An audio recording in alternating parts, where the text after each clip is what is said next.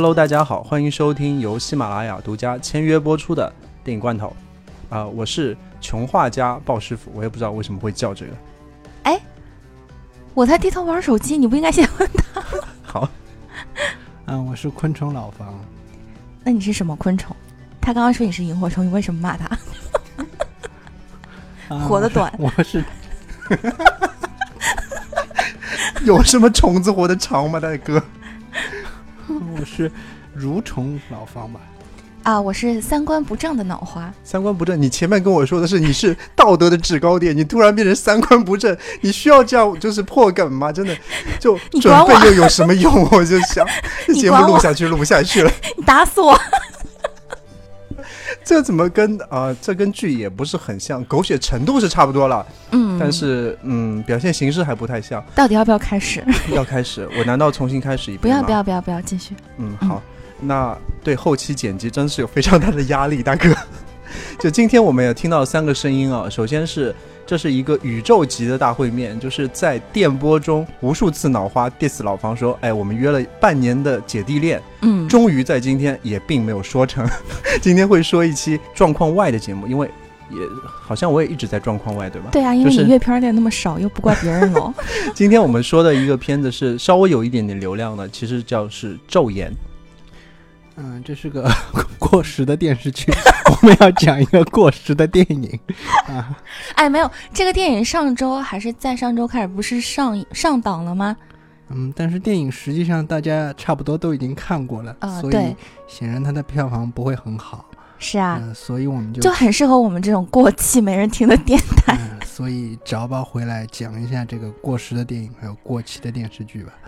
啊，完了，只能我来拉回来。其实我准备了一个首先的开头，就是想问一下昼颜这个词儿嘛。嗯、呃，狗哥昨天跟我一起看的，然后说我们一个最大的问题就是昼颜这个词汇是一个怎么样的解释呢？你们是一起看的电影还是电视剧？啊、一起看的电影，电视剧实在太长了。哦、那你接得上吗？啊，你可以先说，因为是名字解释而已。哦。那个我后面看到说昼颜这是一个花的名字，嗯，然后它这种花就是白天开，然后它晚上会凋谢。其实这个电视剧它的全称叫昼颜工作日下午三点的恋人们，就是它把时间地点就是弄得很清。然后它最开始就是它是一四年的嘛，就确实像老房讲的，它已经过期很久的一个电视剧，但在当时确实是一个现象级的，因为所有人都在讨论这个婚内出轨的这个事情。然后其实这个从电视剧开始的话，就是它有很多隐喻，据说是有很多的隐喻，就比如说刚刚老房说它是昆虫老房，然后其实电视剧里面有提到很多昆虫，然后其实每每一个都有一种代表的意义，但是这个讲起来可能就有点像过度解读。嗯啊，也就是说这种题材或者说这种这种电视剧这种呃，类型的故事在日本其实很多很多，它当时爆红，我自己是有一点困惑的。其实，啊、呃，像其实它在此之前，就像那个渡边淳一或者小角田光代，他都写过类似的这种非常著名的作品，还有这个相关的这种婚外恋出轨导致一些产生一些后果的那种电视剧电影也很多。你比如说说到昆虫，像第八日的蝉，嗯，它也也有涉及这个婚外恋的这个事情，像那个渡边淳一的失乐园，然后改编成电影的那个同名电影失乐园，它当初也是爆红。但是所以这款电视剧能够爆红，据说是因为它把这样一个婚内出轨的电视剧拍得像纯爱片一样。对，因为明明是一个就是出轨的故事，但他拍得特别像初恋。嗯、对，就蛮神奇的。然后, 然后日本的很多主妇、嗯、或者就是那些就是没有工作闲在家里整天歪歪的人，就看了这个电视剧以后就感觉呃被找到了初恋的感觉，是吗？就是、找到了出轨的感觉啊！对，这就其实有一点像那种《咒怨》那种电视剧、啊，你是不可不大平时不大会碰到鬼的，但是看了这个看了这个电视剧，你体会一下碰到鬼的那种感觉，然后你看一下这个电视剧，体会一下出轨的感觉吧。啊、哦，还有就是这个剧出来的时候嘛，很多人说它的那个画面，然后还有它镜头、取景和构图其实都很好，而且这个电视剧的前几集一直都很科学，因为它从它属于一个开门见山的电视剧，我觉得就是前面没有那么多的废话和铺垫，嗯、然后开始的时候就会讲就是那个。出轨这件事情的需求是什么？嗯，就是他是因为什么，然后才才需要主妇们有这样的一个动作，所以就有前面那个很有名的那个台词嘛。但是我觉得这个铺垫有点问题，就是第一，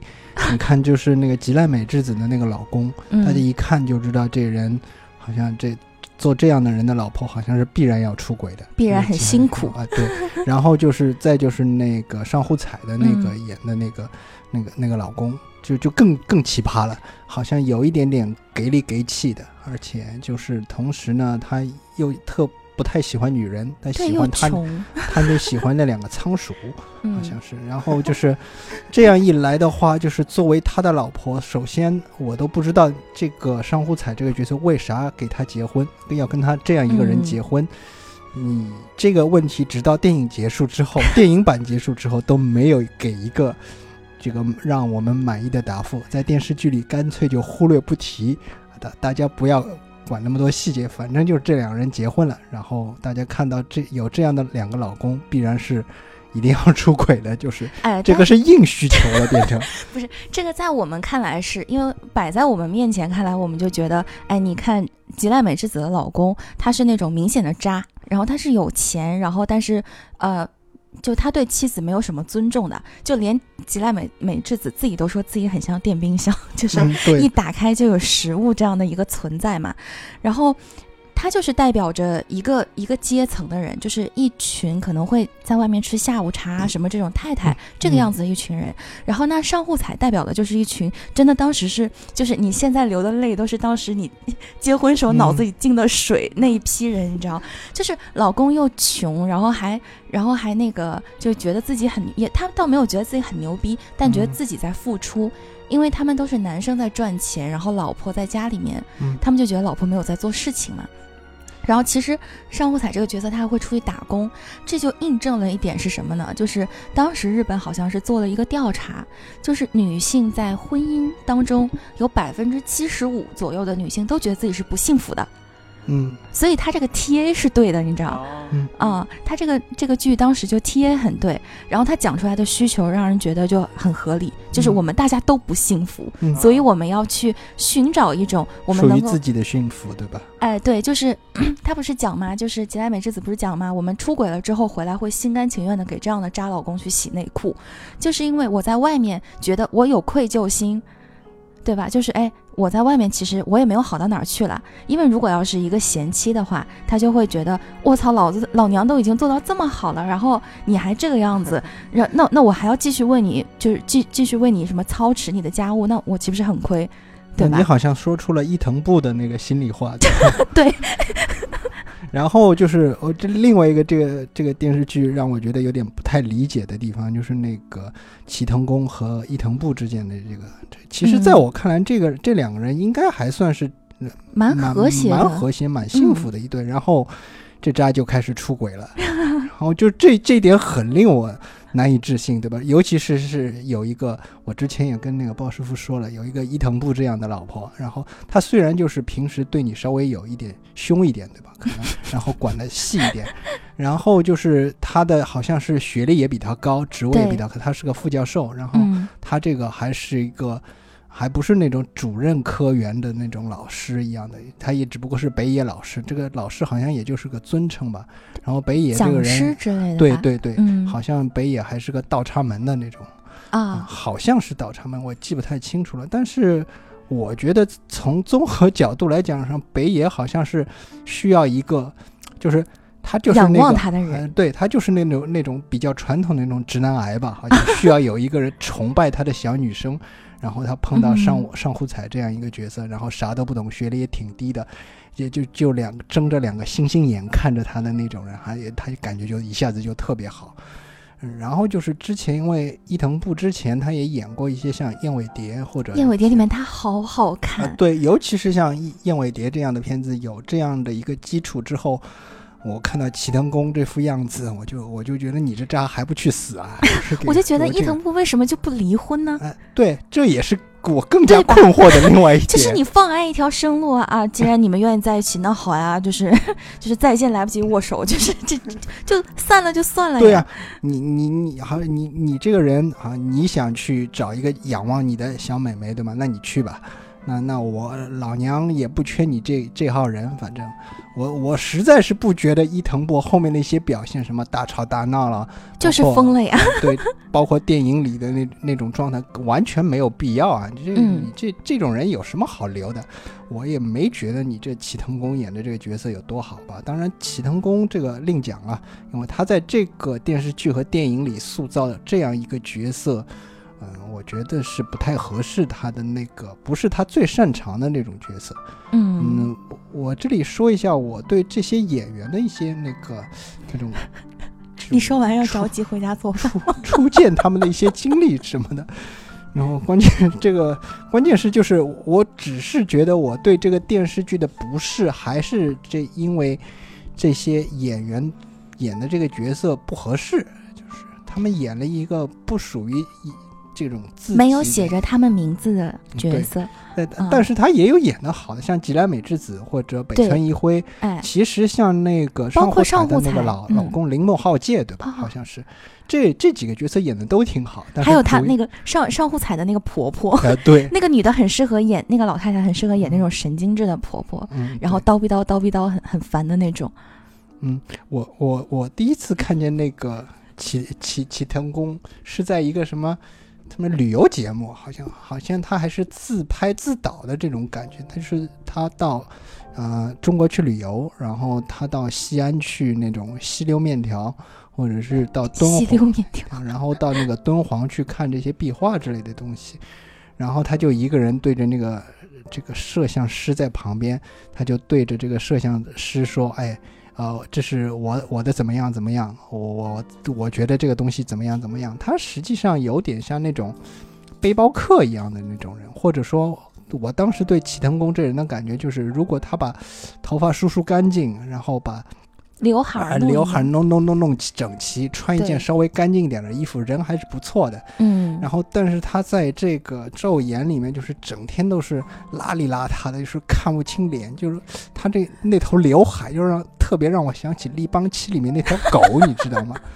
哎，其实这里是有一个其实心理暗示啊，就是之前我们有上那种造型课的时候告诉我们，就是你要把头发整个刘海撩起来，这样是一种有自信的体现。所以就是看他这个造型，你让空气刘海怎么看？空气刘海有哪个好啊，大哥？你去看那个，就是那个北野老师是吧？他在这个电影里面，我也是看了一下，然后他那个造型就是，首先戴了个很厚的眼镜儿，代表他的这个人设；第二就是他那个头发就遮得你非常不舒服，你也看不清他，他也看不清你的这种感觉。所以我听两位的介绍当中，我就觉得他。这个人设啊，就可能是个衰逼，哎，有点衰，然后没有那么多自信，他要去到那个小妹妹那里去找自信的那种感觉，嗯、可能从他那个样子，哎，当然上户彩也是真的是不小了、嗯，那个样子也是真的不小了，但是他那个感觉可能是这个感觉，然后他的那个老婆啊。那个老婆就是你前面说的，就是他家一定是非常有钱，因为我去日本和韩国的时候，其实他们都有介绍嘛。如果你在这个国家开一辆宝马，那你是真的非常有钱了，你要交非常非常多的税。而且我们可以看到他那个是开一辆大概快到七系的一辆宝马，家里也非常的有钱，可以这儿搬那儿搬。为了可以看到这个老婆为了这个北野老师，他能够为了他去搬家，哎，对吧？可以到处走、嗯，所以可以想必他是非常依恋这个人的，不管不管这个人是怎么样，或者是他的心理是怎么样，或者是不是个渣男，但是他对他的那种依恋感其实到了一个非常焦灼的一个地步。我是从这些能够看到这些这些东西，然后回到老房的这个，他这个齐藤公嘛，他之前就演过一些这种口味很很重的、啊、宫口气很重的宫口气很重的 B L 片、哎、宫口是一个什么意思啊？老房现在嫌弃的避开了你你们俩这个画面现在就就很宫口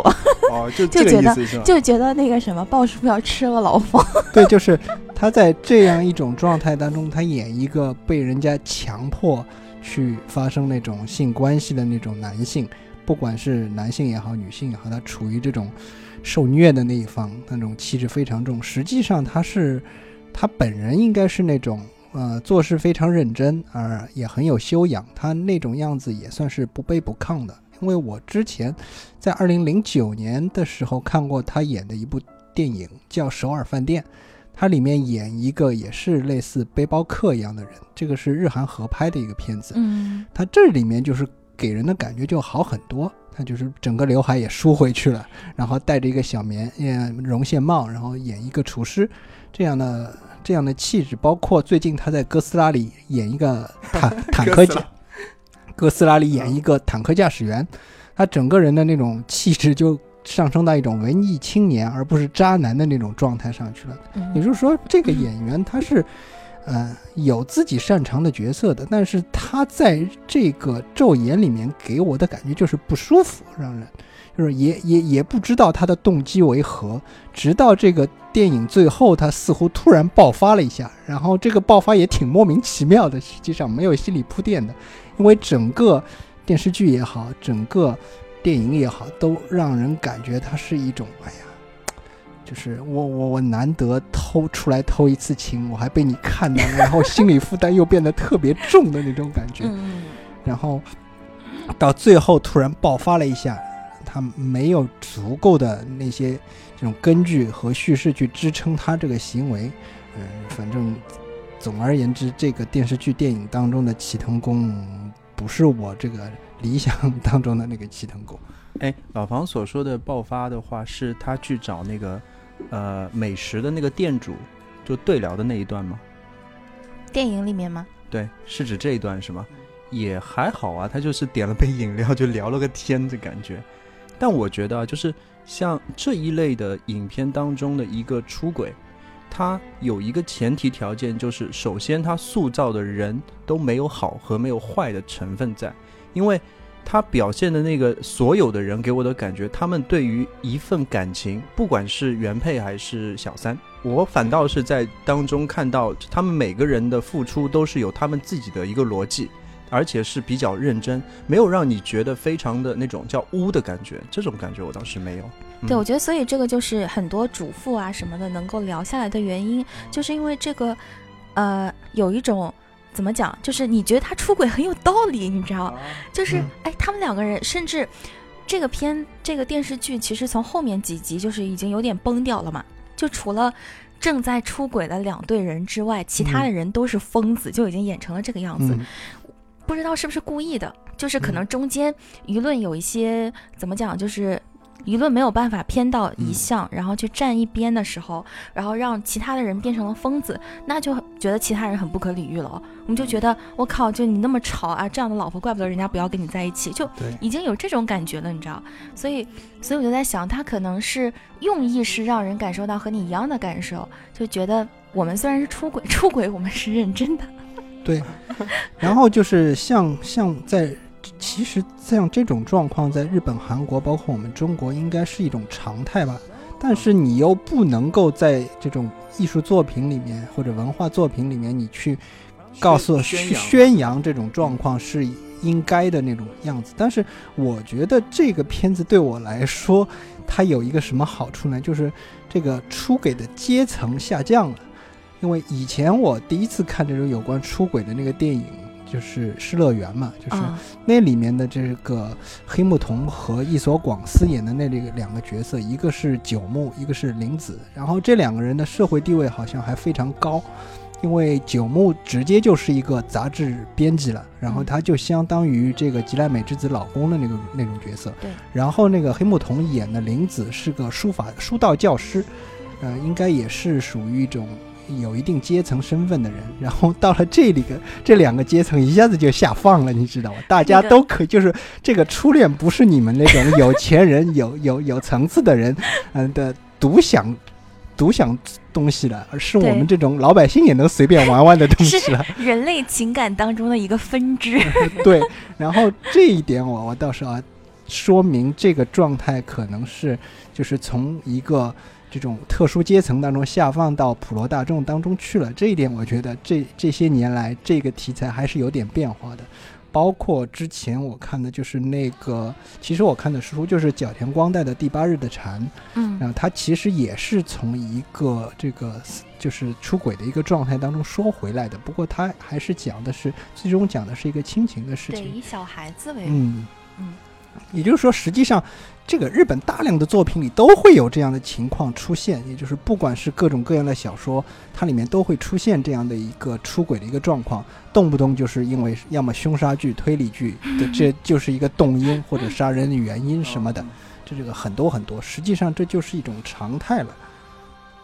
所以有很多人说既然婚后都要出轨这个样子的话，那你为什么要去结婚呢？所以我就在想那个肯定是日本的婚姻制度它是存在一定的问题的，因为它对于那个男男性的约束，就对双方的约束其实都很高，就是比如说一方出轨了要赔很多钱什么这样的，就是、哦、是这样吗？对，在这个不用民事协调就已经写进法律婚姻法律了吗？嗯，也也不完全是这样，就是一有一个默认的这样一个行为、哦、也就是说同时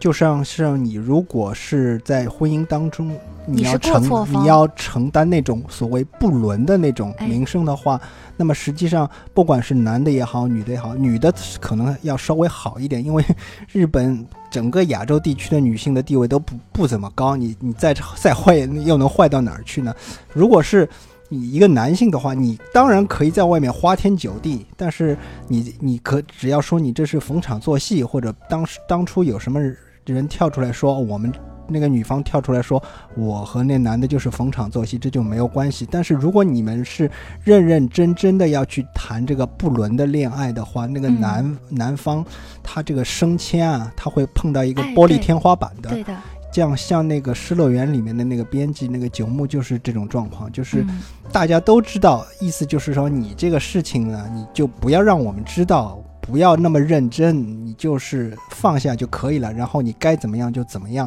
然后九牧认为这是不对的，他要为自己的那个自己的感情要付出一切，到最后就是这样的一种感觉。也就是说他实际上他在正常的那个社会当中已经被排挤到一个相当边缘的位置上去了、嗯、就这个就是说大家都在说这个出轨是不对的，但实际上虽然这个现象很多，但是大家实际上也不是说呃，也必须要在台面上大家要一致的谴责他，对于这些所谓的不伦者你你也不能够给他好脸色看，这也是一种约定俗成的状态。嗯，但我觉得啊，日本的婚姻就给人一种双方束缚都很大的、嗯、就比如说他他们社会基本上女的就不工作了嘛，其实韩国啊以前也是这个样子的，但是因为韩国经济现在实在太差了，所以她女的也必须要出来工作，不然的话就养不起小孩嘛、嗯、然后日本现在还是有很多人是女生结婚之后她就不工作了，所以那种那叫什么受退社，就是结婚辞职的，因为结婚去辞职的这种女性还是蛮多的。定年退职啊好像有啊、呃、定年是正常我们讲的退休、哦、啊好像是寿就是大寿的那个寿，就是一种喜因为喜事而辞职的那种感觉、嗯、啊，然后这种情况下呢，就是双方我觉得压力都很大，因为一那个就是一方是有社会，然后有工作有什么圈子的，然后但是女生就她妻子就没有嘛，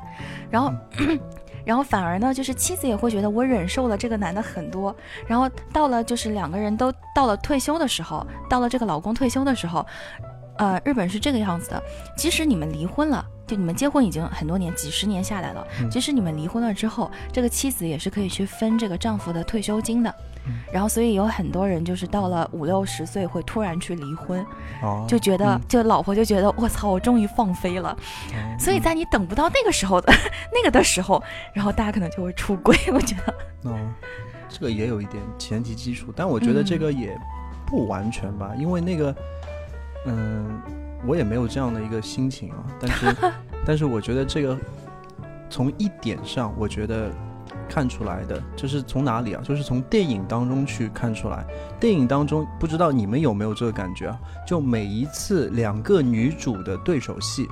就是那个上户彩和那个老师的那个妻子，每次的对手戏你们有没有发觉、嗯、他们的穿的衣服和妆容是完全一致的，这点很神。我在看的时候就突然之间，哎，怎么会这样的构思？第一次他们是在旅馆相遇的、嗯、就是他们把他拖到旅馆说你在我面前做爱，这样我就能放弃了、嗯、那个上户彩穿的是风衣、嗯、那个那个就是他妻子，就是老师的妻子穿的也是风衣，只是款型稍有不同。这时候我就觉得他想导演可能有一点想说的东西。我拉了时间轴看了后面两次 交, 交往第一次是就是到了他的那个妻子家跟他对峙说你为什么还不离婚、嗯、这是一次，一个人两个人都是穿了蓝色的衣服鸡心领。后面还有一次交锋，一共三次交锋。最后一次交锋的时候就是葬礼，葬礼时候必然两个人都是在穿黑色的衣服、嗯、所以我从这一点上其实想说，我看到一点导演想说的是什么，在爱情当中每个人要的东西是相同的，在这一段恋情当中他们的付出他们所有的东西都是一样的、嗯、这个角色你不管哪个是正配哪个是小三也好，他们对于这段感情的那种投入度以及他们看待这段感情的角度是相同的，在这个时候他们是同一个人。所以在他们相遇的时候我就特别就发现这一点，在他们第一次遇到的时候我就有这样两这样的一个感觉，大概就我有这样的一个感受。但是对于这样的题材，因为我这种年纪也说了嘛，上次就是从那个后来我已经有点招招架不住，然后再到后来我们又说了那个请吃饭的姐姐，我觉得嗯、呃、怎么回事现在又说到什么就对，我觉得这个对你来讲应该很切题啊，对你们来讲切题个毛线就是有些人想想想去说，哎，尝试一下什么婚内出轨，但也要先有婚结啊、嗯、但你们就有了呀是不是这就是给你们的题材啊，就摆你摆你们面前的碗，就看你们盛不盛饭了、啊、现在就是还好还好，就是中国社会不像日本前面就老房所说的，其实是有一个社会的一个道德呃枷锁在，感觉上是比这边还要严重。哎、啊嗯、就是说你可以我随便玩玩也是被容允许的，但是你如果把这件事情正儿八经拿出来想要谈个认真的婚外恋的话，那你就是不伦的，你会被加上道德的就是道德的谴责，对吧、嗯、枷, 枷锁。但是在这里好像没有这么严重，对，因为像这里五百强什么的我也经常去开会就某个品牌的楼下经常有人拉横幅说你骗了我的这个骗了我的那个还骗我什么，这种很多、啊、嗯，就是在这里都没有这么严重。所以我觉得在这里这种题材应该不走火吧，因为大家就已经随便都在做了。是啊，你看那个我们国内有很多男明星或者是什么的在出轨，男女明星在出轨，我觉得并没有遭到那么严重的谴责，甚至有一种全网封杀的那种感觉。但是在日本前一阵子，我也不知道是不是小泉脑子有毛病，就是那个小泉今日子突然发了一个发发了一个那个公告，就说他现在和这个男的在一起，然后这个人他有妻子还没有离婚，因为外界在传他们俩已经离婚了，你知道？结果他自己跳出来说他们俩没有离婚，就我就不太懂这个点，你知道？然后就就突然就是从那个那叫什么、啊，从国民小泉就是那个全全国民的 Q Q， 然后突然变成了全网全网黑，我就觉得很神奇啊。后面我就在想是有一些其他的原因吧，比如说那个他在发这个公告之前，他先说的一点就是我跟原来的公司已经完全脱离了关系，就是先把老东家摘开了，然后就说我现在是独立成立的我的事务所，就是你们有什么枪林弹雨都冲着我一个人来吧，就有这个样子的。而且当时我就觉得嗯，可能是我私心的关系吧，我就觉得日本本身离婚就很麻烦，有很多人离婚离了十年八年都离不掉的、嗯、对吧？那这个时候毕竟人嘛都有感情的呀，十年八年我他妈拖着一个人我想离婚，然后我离不了，那我遇到了合适的人，然后你们现在还要过来骂我，你是要怎样？对，这一点好像中国是比日本要方便好多好多、哎、对、这个、你想离随时可以离啊，这一点还是蛮容易的，但是之后的事情可能也没那么简单。不过我们说回到这个电视电视和这个电影吧，但是我使我觉得这个电视和电影都不太好的原因，就是始终我就觉得它拍的不太好。啊、呃，总而言之、就是，怎么讲叫拍的不太好？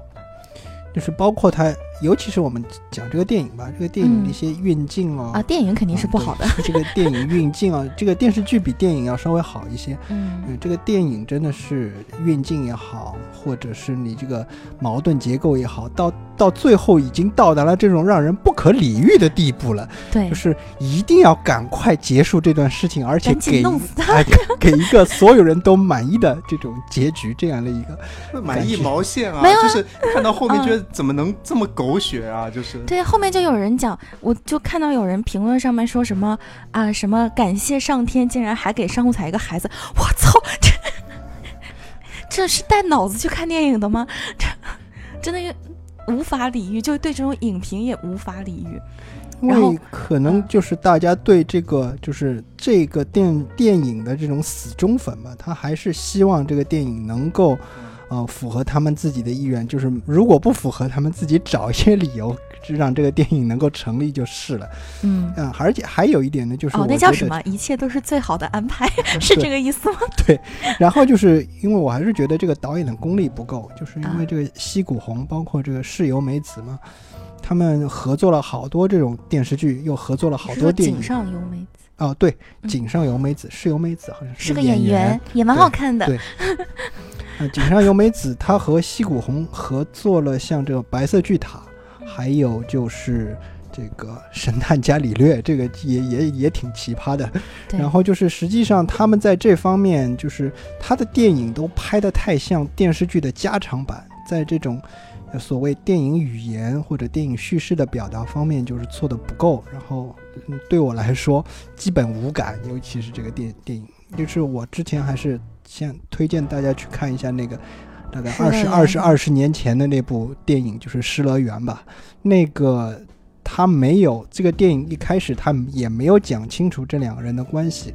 他一开始的这一个镜头就是呃伊索广司和黑木瞳两个人在车站然后分手离开，各自回家，然后他当中一点点使用倒叙和插叙的手法来讲这两个人之间的关系。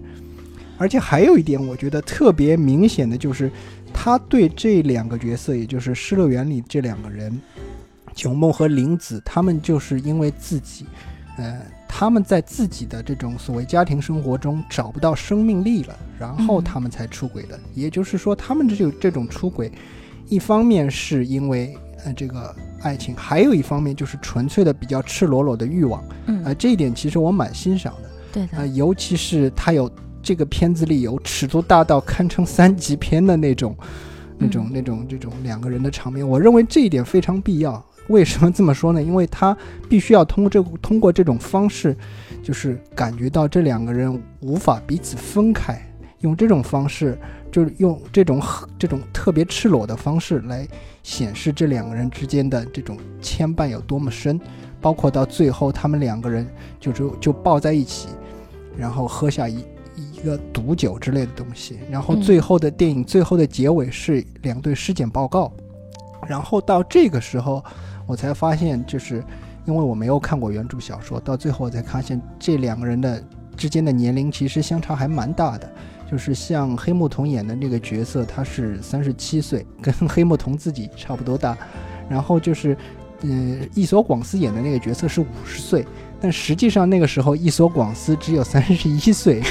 这从某种意义上来说就是也算是一种姐弟恋吧。但是实际上我这就导致我对伊索广司的印象就是这人从来没有年轻过，对，你知道吗？这人一直都有一种四五十，对，什么时候看他都是四五十，都是四五十岁的这种感觉、嗯、然后这这再说这两个人的颜值，虽然说颜值有点黑木瞳好看，对，但是黑木瞳我说句这种个私人的话，就是他完全全碾压上户彩的，这一点我觉得是毫无疑问的。对的对的，就是我个人的一个比较污的想法，就是你你看到一个女性，你假如连最基本的那种那种做爱的欲望都没有的话，那你怎么去去去和她产生那种出轨的想法，对吧？所以人家是初恋了所以所以人家是出轨拍成了初恋、哦、原来是这样。还有一个电影呢，就是是法国人拍的，这个法国人嘛，法国人这方面就就比较放得开，它就是英语电影，就是路易斯马勒演的，就是朱丽叶·比诺什和杰里米·埃恩斯演的，这个叫《爱情重伤》，就 Damage， 它这个也是讲婚外恋的，那个就更、哦、更加狂躁一点，而更加狂躁一点，就是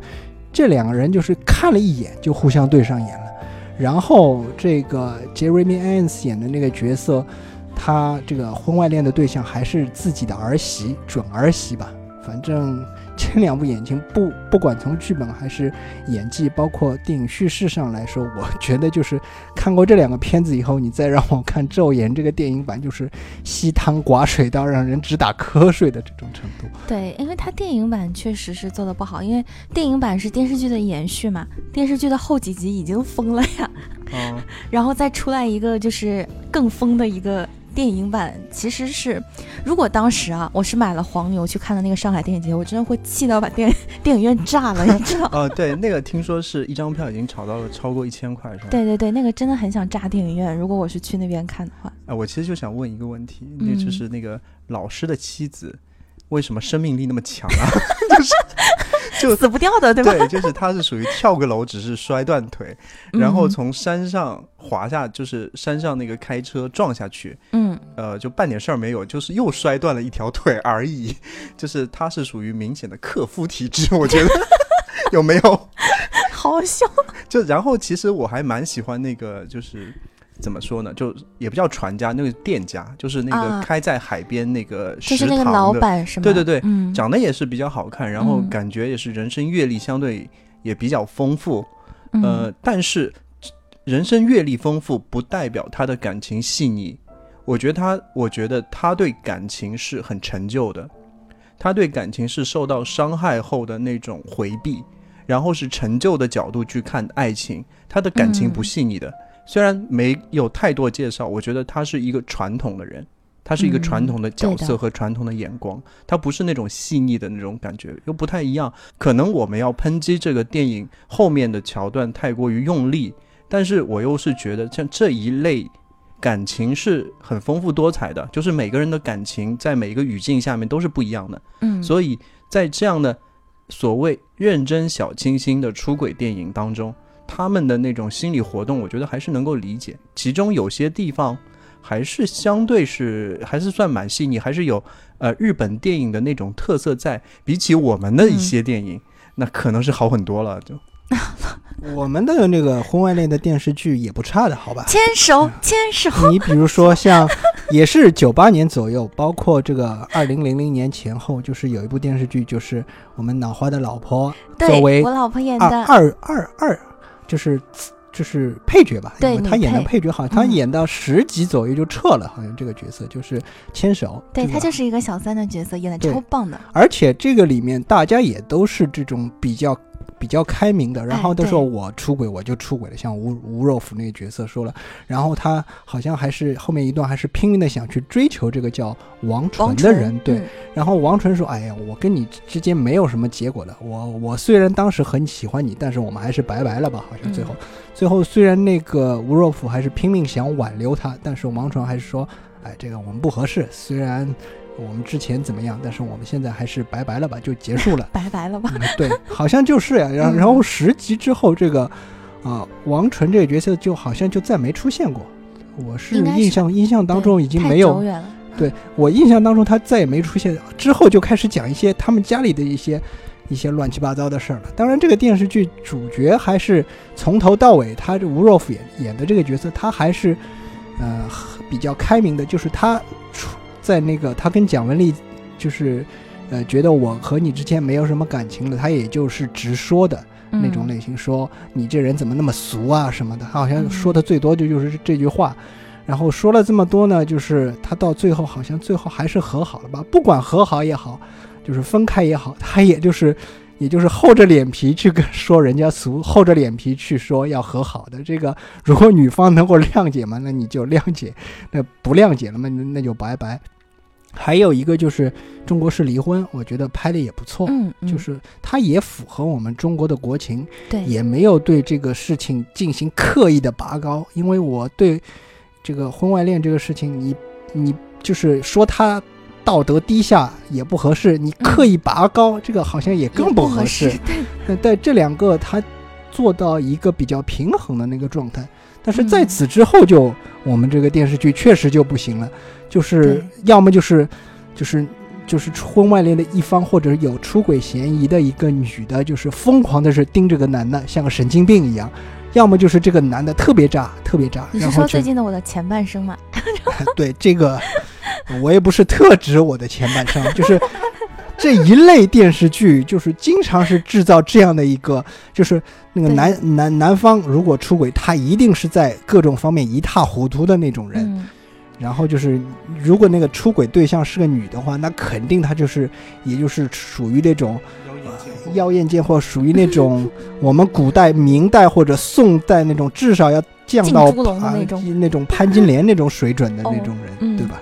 因为我觉得我们的编剧好像陷入了一种怪圈，就是一定要有戏剧冲突，我不知道是他们戏剧老师还是谁给他们讲的，就是很想去干死这个老师，然后结果就变成了整篇剧没有铺垫，然后也没有什么起承转合，全他妈是冲突，你知道就是就现在很多电影也都是这样啊，制式化的这种商业片一样的都是这样，就以冲突来带节奏，你知道吗？其实如果我们细看这些冲突的话，其实这些冲突都是些鸡毛蒜皮的事，根本就不值一提，但是呢因为有些原因嘛，就是你在这个真正的冲突上你不能用力，可能是这个原因，所以我们看到的这些剧、嗯、它整天只能在这种鸡毛蒜皮这蒜皮的事情上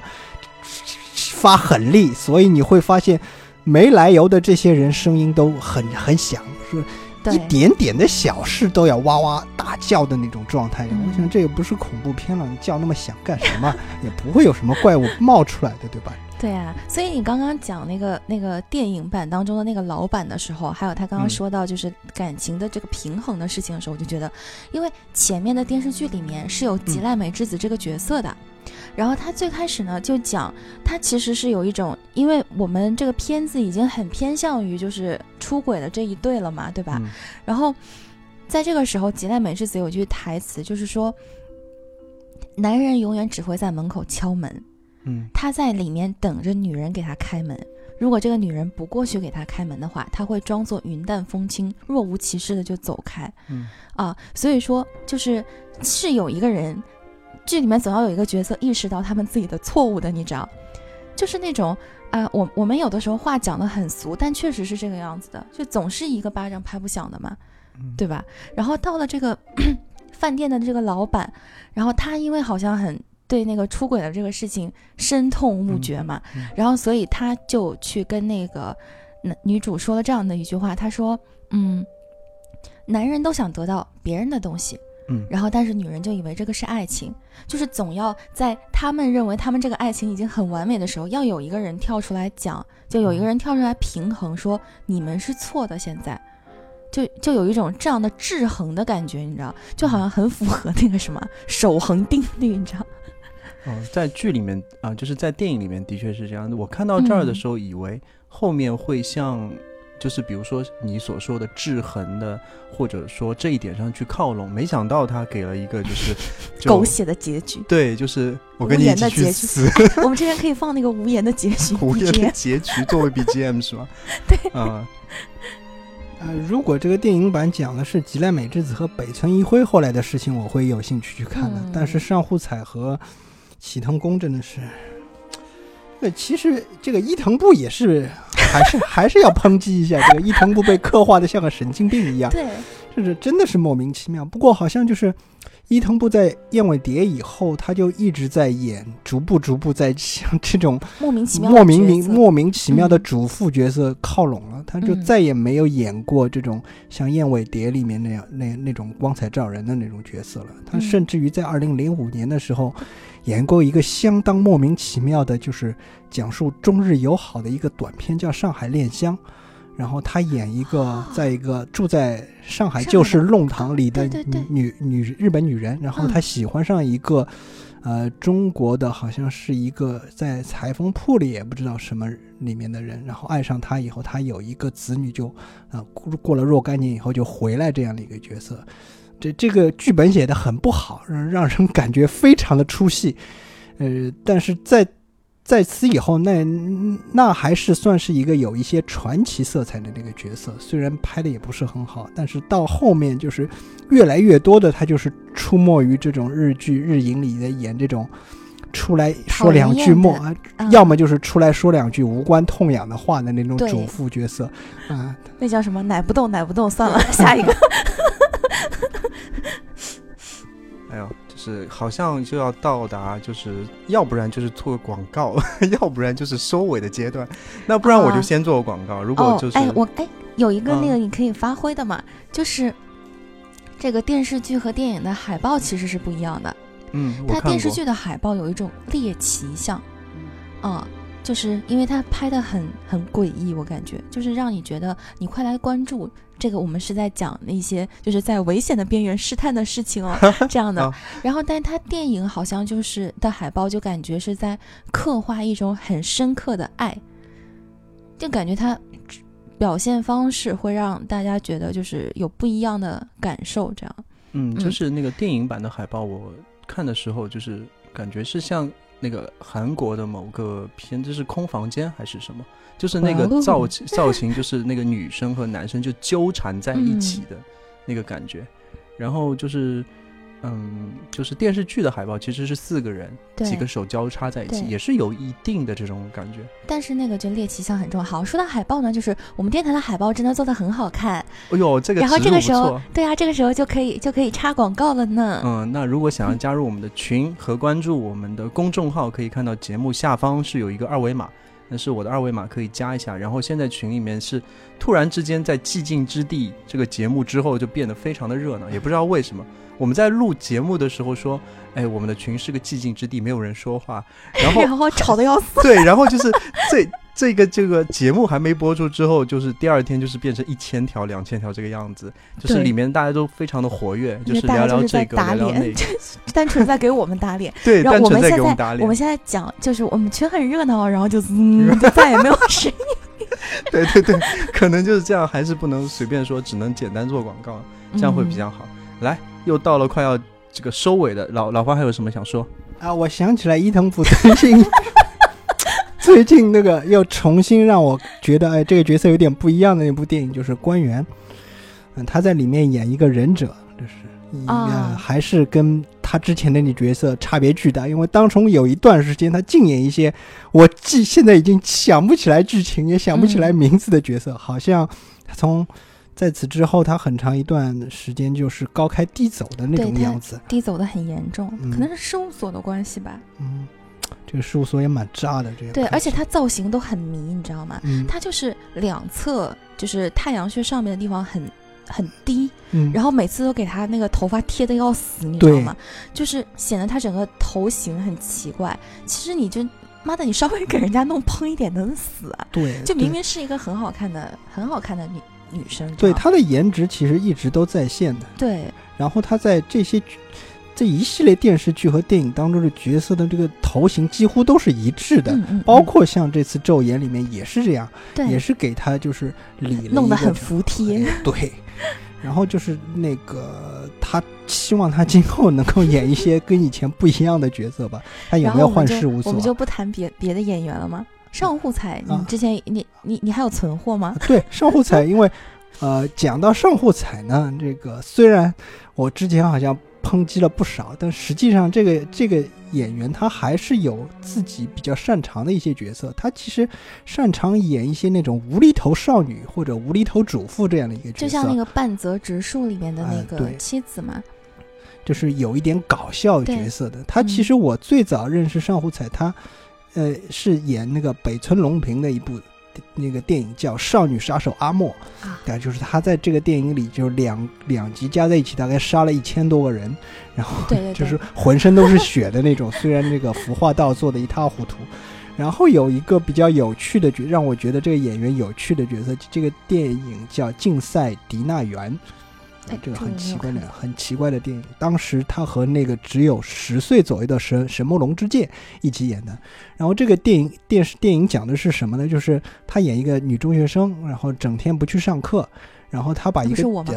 他把他把一个电脑丢掉了，然后但是这个电脑被那个神木隆之介给捡到了，就捡到了以后，他那个神木隆之介他这个数学特别好，呃，动手能力也超强，他就把这个电脑改造成一个性能超出于现有配置的一台电脑，他干脆在这个电脑上做了一个色情网站，嗯、然后他就拉拢这个。呃，上户彩过来说，哎，你就在这上面就是跟人家进行色情谈话比较怎么样？然后这两个人就是在那里经营这种色情网站的这样一个电电影，就是特别有意思，就是它也不色情，嗯、它实际上都是一些、嗯、搞笑的、呃、搞笑的东西。然后这两个人就是不知道怎么跟人对话，然后两个人互相想。哦，那应该蛮搞笑的、嗯。对，然后翻翻字典什么的，这词什么意思？因为他两个人年纪都不大，年纪小，哎、嗯呃，加在一起都不超过三十岁那时候，特别有趣这个电影。当然，这个电影最后的一个也是一种怎么样被抓起来了吗？对，呼吁大家回归正常生活的那种倾向了，哦、就是因为日本的那种青少年励志电影，嗯、不管当中怎么胡搞，最后好像。都要来这么一下，这让我特别不满。像、那个、这时候 B G M 可以放那个共产主义接班人啊，对，像像那什么五个扑水少年也是的，啊、不管你当中怎么胡搞，嗯、这个这个电影我五个扑水少年我当中看得特别来劲，说是我们的教练怀孕了，我们当中要自己训练自己进行花样游泳。那个时候，嗯、那时候就是这这种剧情还非常有意思，包括那个林濑遥拍过一个叫什么。叫什么剧组排球啊什么的，啊、对对对，虽然这个名字大家听着挺污的，但是啊，但是但是实际上越是这种名字，就是越说明它是一个青春青春励志向的电影。你去看那些如果名字特别晦涩隐晦的，这个剧情就难说了。比如说像《失乐园》，或者像《第八日的蝉》这样的。挪威的森林。嗯、对，我好像没有办法接你们的任何话。我只能祈求，就是我看着脑花，就是希望他能够给一个痛快的结局。就是我我如果我来结局的话，就是劝大家，如果想要看懂这些片子的话，赶紧去出轨，这好像不太好，所以留给你。又到了脑花的折磨脑花的时间，来，脑花想一个结尾吧。我觉得这个结尾啊，应该让老方讲。老黄就是又变成推荐一部片子，你让他结尾，他变成推荐五部片子，再一次结尾变成推荐十部片子，不行，我们还是要看脑花来怎么样收拾。这样的吗？老黄可以讲一讲啊，就是时隔多日，真的是多日啊，时隔多日之后我们又在一起录节目，有什么感受吗？可以采访一下，然后就结尾了，好吗？嗯，我就觉得时隔多日有我跟脑花一起录录节目，总是感觉很很欢乐，然后就是这样的感觉还是蛮好的。希望经常能和老脑花一起录节目。然后这次我要结尾啊，这个我我推荐大家，不是不是看电影啊，就是如果你真的想要看一下哪个人孜孜不倦的在写那种婚外恋的那种作品的话，大家去看一下渡边淳一。这货是不停的在写各种婚外恋的小说。对的对的，如果大家想稍稍了解一下这方面的内容的话，或者想体验一下这方面的感觉的话，大家去可以推荐大家去看渡边淳一。嗯、然后他的这个书的描写还是比较细腻的。然后本来我在看完《失乐园》这个电影之后找来书看，我觉得书没有电影好，然后就是对，应该有这一点关系。嗯、但是之后我看了他几几本他其他的书，然后我觉得还行，但是越往后就越不对劲了。我发现这人只会写这一类题材。当然了，大家术业有专攻。但渡边淳一是个医生啊。就是我觉得啊，对于年轻人或者是读书像我这样有障碍的，还千万别看啊！渡边淳一我也看过，《失乐园》我也看过，《无影灯》我也看过，你知道有多厚吗？所谓的细腻都是建立在这个上面。说一个什么什么故事啊？就那么简单一个得癌症要死的故事，那他写了一整本书啊，他的歌，那个细腻程度到我怎么翻箱倒柜，早上吃个什么东西都。人家靠这个赚钱。好吧。老爷子长命百岁。就像我们其实也一句话就可以说清楚啦，就是昼颜。关于《昼颜》这部剧和电影嘛，就是剧前面可以看，然后后面有点傻逼，然后但是电影的话呢，如果你不花钱还是可以看的，就结束了。但我们也讲了很久呀。嗯，对，这一期节目确实很长，到此结束吧。好，那这就是宇宙的终结。好，不知道下一次三个人又什么时候录，反正我是每次录我都是一头汗，就两个人不知道在说什么，我对我的后期有极大的考验。那这一期还是感谢老方，感谢脑花，那下一期再见，拜拜拜。哇哦哇哦，不言的结局，不言的结局，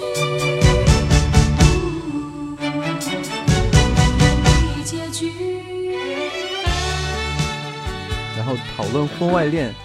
这个首先要能结婚吧，就如果是单身狗也不行是吧？什么玩意儿你们？哎，我就说这两个话题没法讲的呀，你这个结尾没法。哎，反正到那个中国的那个婚外恋题材电影就结束了吧。我曾经说过，如果有一天我将会离开你，脸上不会有泪滴。怎么被说到中国的婚外恋题材？那个俞飞鸿的《牵手》呀，对啊，《牵手》就很好看。哎，然后就是或者再不行嘛，陈道明的《中国式离婚》也可以啊。你可以拿着你的那个啊，那个时候那那个小三是左小青是吧？嗯，那个时候我觉得左小青长得还可以呢。有点像姜文的老婆那种感觉，对，周韵对不对？对对对，周韵。我一度分不清这两个人，女的我都能分清的，分得特别清。一度分不清这两个人，我只是认不清男的。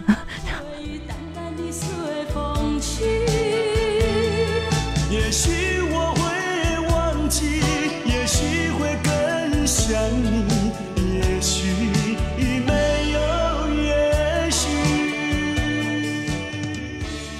开个头快点吧，哎呀，对，然后就是说广告你们给我一个能够插入广告的绝佳时机。好呀，有什么地方可以提醒我插广告的吗？好，我们会提醒你的。好，好的，嗯。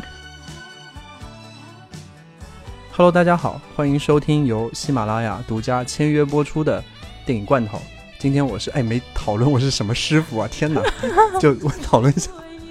你是什么东西？什么东西？嗯，我是吃鸡的脑花。吃鸡，对、啊、吃鸡脑花总要那个什么嘛，就是总要有点吉祥的兆头，觉得我会吃到鸡的。这这跟节目怎么有半毛钱关系吗？当然没有啊。那 那, 那我怎么办呢？就是，哎，我就很状况外啊，嗯、呃。哎，我可以不叫吃鸡的脑花的话，嗯。嗯，坐错车的，哎，这里面没有坐错车，大家都坐得很好，就是错过的，只有死于非命的那个。狗血剧情，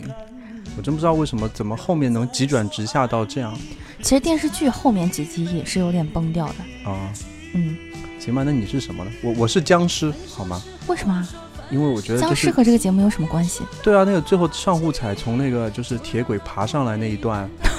我操，根本就是这个末日剧啊，感觉。哦。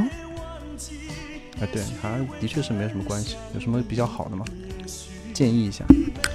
哎，你可以是画家鲍师傅。画家里面有画家吗？里面有啊，电视剧里面有。电视剧里面有啊，就是那个勾引，哎呀不是，就是那个吉濑，对，吉濑美智子，她的那个外遇对象就是那个画家，就比较穷嘛。哦，那我就是穷画家鲍师傅。好了，好，行，那你是什么来？嗯，我在这里面好像真的没有合适的可讲的。我叫那什么道德的制高点。好的。你是道德制高点的脑花，好吧？嗯，好，那我准备准备又一次开始啊，第二遍，嗯 ，Hello 大家好，Hello 大家好，欢迎收听